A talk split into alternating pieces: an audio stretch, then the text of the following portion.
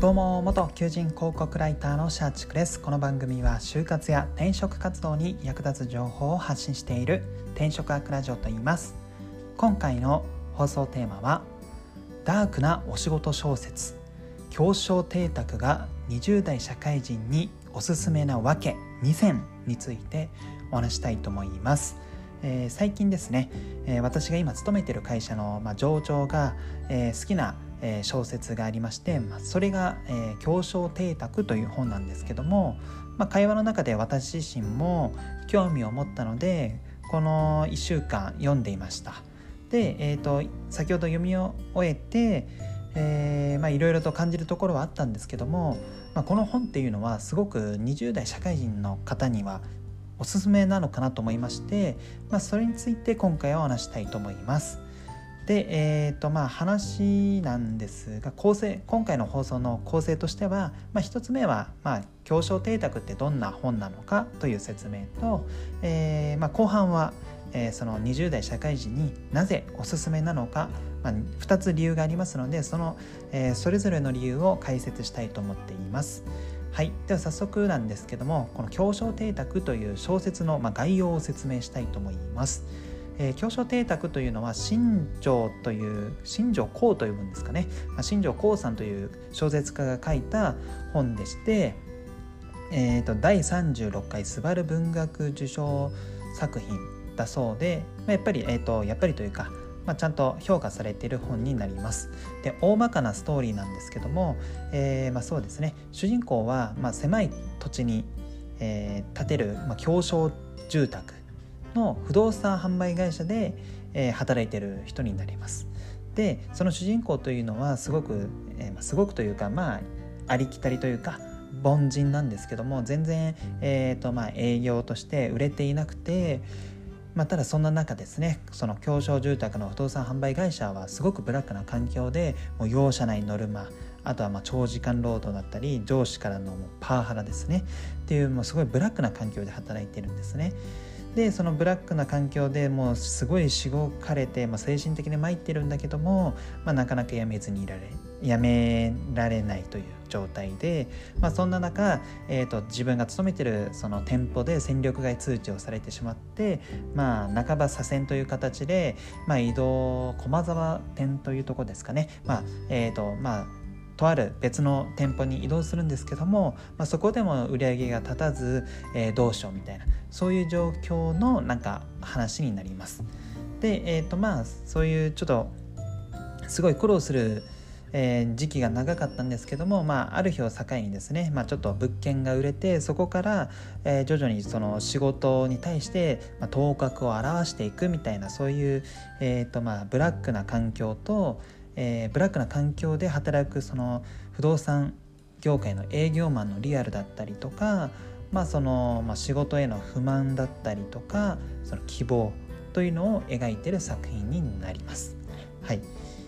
で、えーと、そんな本がじゃあなぜ、えー、20代の社会人におすすめなのかという点の説明に入るんですけども、えー、大まかに2つ理由があります。で1つはブラック企業の追体験追体験ができるからというのが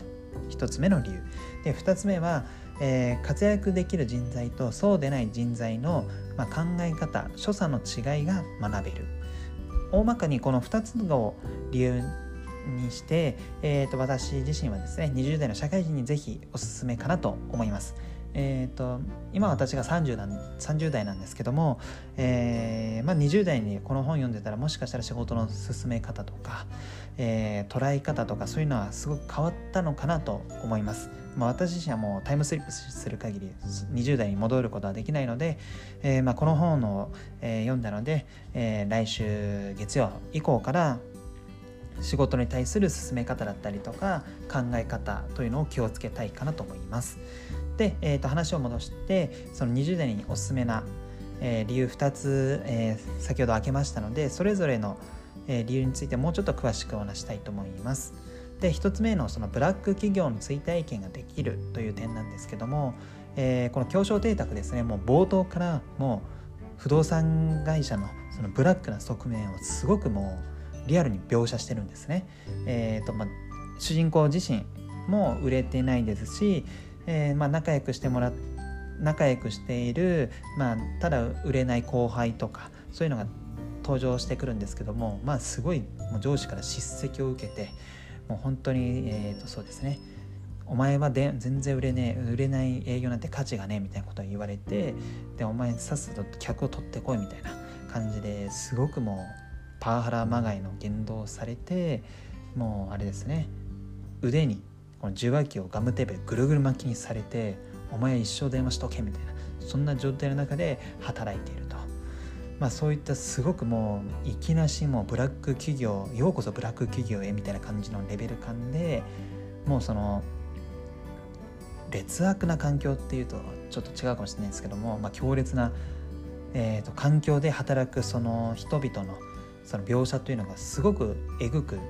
表現されてるんですね。でこれがすごく、えー、個人的には、まあ、読んでて、まあ辛いっていうところもあるんですけども、まあ、20代の方にはぜ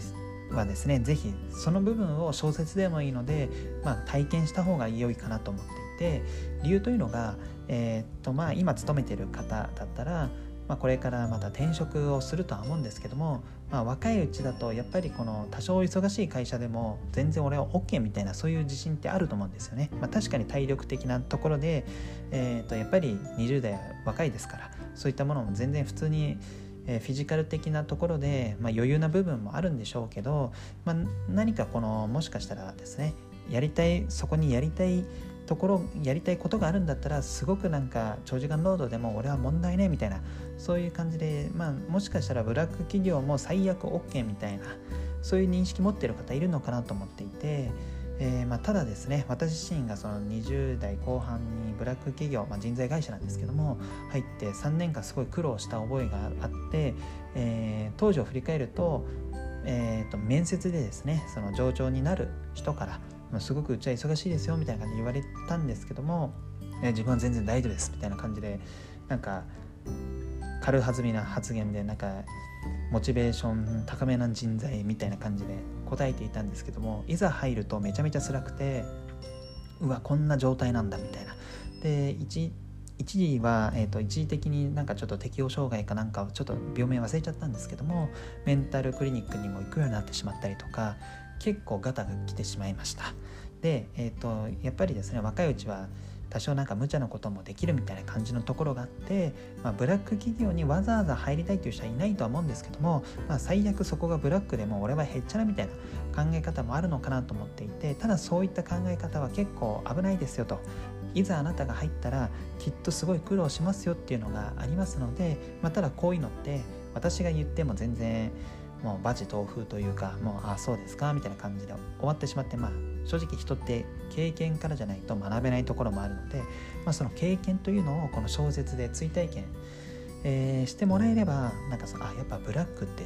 なかなかしんどそうだなっていうのが分かってくれるのかなと、まあ、それを踏まえて何かその仕事選び会社選びの時にですねその安易な仕事選びをしないようになんかできるのかなと思って、まあ、そういった意味で、えー、と1つ目のおすすめの理由としては、まあ、ブラック企業の追体験ができるという話をさせていただきました。で、えー、と2つ目の、えー、活躍できる人材とそうでない人材の考え方所作の違いが学べるという点なんですけども、えー、この小説の主人公はですねこの左遷されて移動先に入るんですけども、まあ、そこでもやっぱり売れなくてで上長の課長にすごく詰められるシーンがあるんですよね。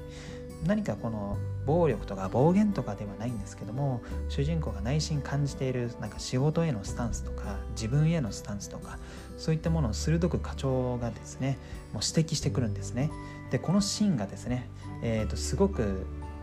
読んでいてなんか図星だなっていうのがあって私自身もなんかすごく当てはまる部分があるなと思っていて何かこの主人公が指摘されてるシーンはですねこの俯瞰して見てるんじゃなくてなんかほんとまるで自分に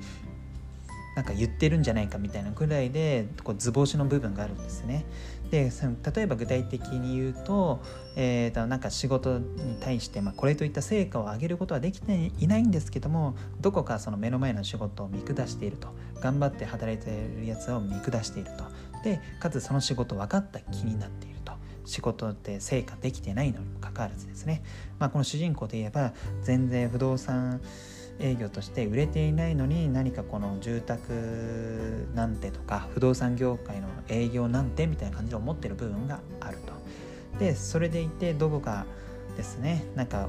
俺はこんなとこでくすぶって人間ではないみたいな感じの謎の自信というかそういったものもあっていつか何かの機会で俺は大成するそんな特別な存在なんだっていうのもどこかで思っていると。はいまあ、そう思っているにもかかわらず特になんかその仕事に何でしょうねこう打ち込むっていうわけでもなくて何かちょっと右なんか車に構えてるみたいな感じの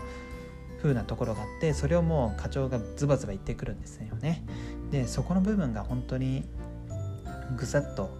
くる部分がありまして、まあ、こういったところをですねえ、ー、と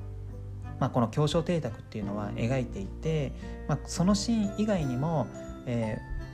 ーそうですね。なんか売れる営業マンと売れない営業マンの違いを課長がこの鋭くまた指摘するシーンがあって、えーとまあ、あくまでもこの小説の話というのは不動産業界のえと戸建て住宅の販売営業の話にはなってるんですけども、まあ、他の職種とかでもそれはなんか共通して言えるのかなっていうのがあって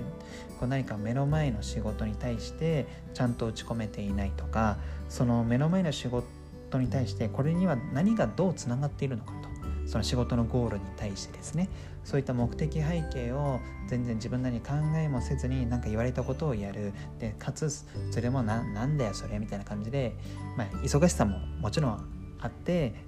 まあ、気力とか体力的な部分でできないっていう部分もそれは当然あると思うんですけどもなんかそういったところをないがしろにしているとか。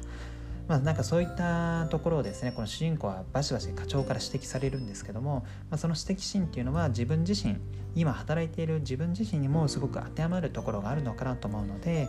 何かですねこの主人公、えーと、物語の後半で、まあ、売れる営業マンとして活躍していくんですけども、まあ、そこの V 字回復を、えー、行く時にですね何かその読んでいる自分たち私たちにも何かその気づきを与えてくれる小説かなと思っていてそういった意味で、まあ、これからですね20代で社会人でこれから活躍されるっていう方は、まあ、そういった部分も知っといた方が自分のキャリア形成とか、まあ、仕事の楽しさとかもすぐ得られるのかなと思いましたのでおすすめの理由として挙げさせていただきました。はいまあ、もちろんまあそうですねえー、っとまあ特にないんですけどもまあそうですね。はい。この主にこの2つを理由に、えー、この狭小邸宅というのは20代社会人の人にですね是非、えー、おすすめかなと思いましたので今回お話しいたしました。はい。でえ、ー、とまあこの本ですけども本当に読んで損はないと思いますので、えーまあ、概要欄とかに、まあ、Amazon のこの Kindle の URL とかも貼っつけておりますので、ぜひですね、えー、読んでみてはいかがかなと思います。私自身は結構サクサク読めてなんか通勤途中とかで読んでいたんですけどもだいたいまあゆったりめに読んで4日間ぐらいで読み終えましたのでまあ本当に気楽に読める本かなと思います。はい、えー、ぜひ読んでみてはいかがでしょうか。はい。では本日の放送は以上となります。最後までご視聴いただきありがとうございます。あなたの就職活動そして転職活動の成功を祈りつつ今日はこの辺でまた明日。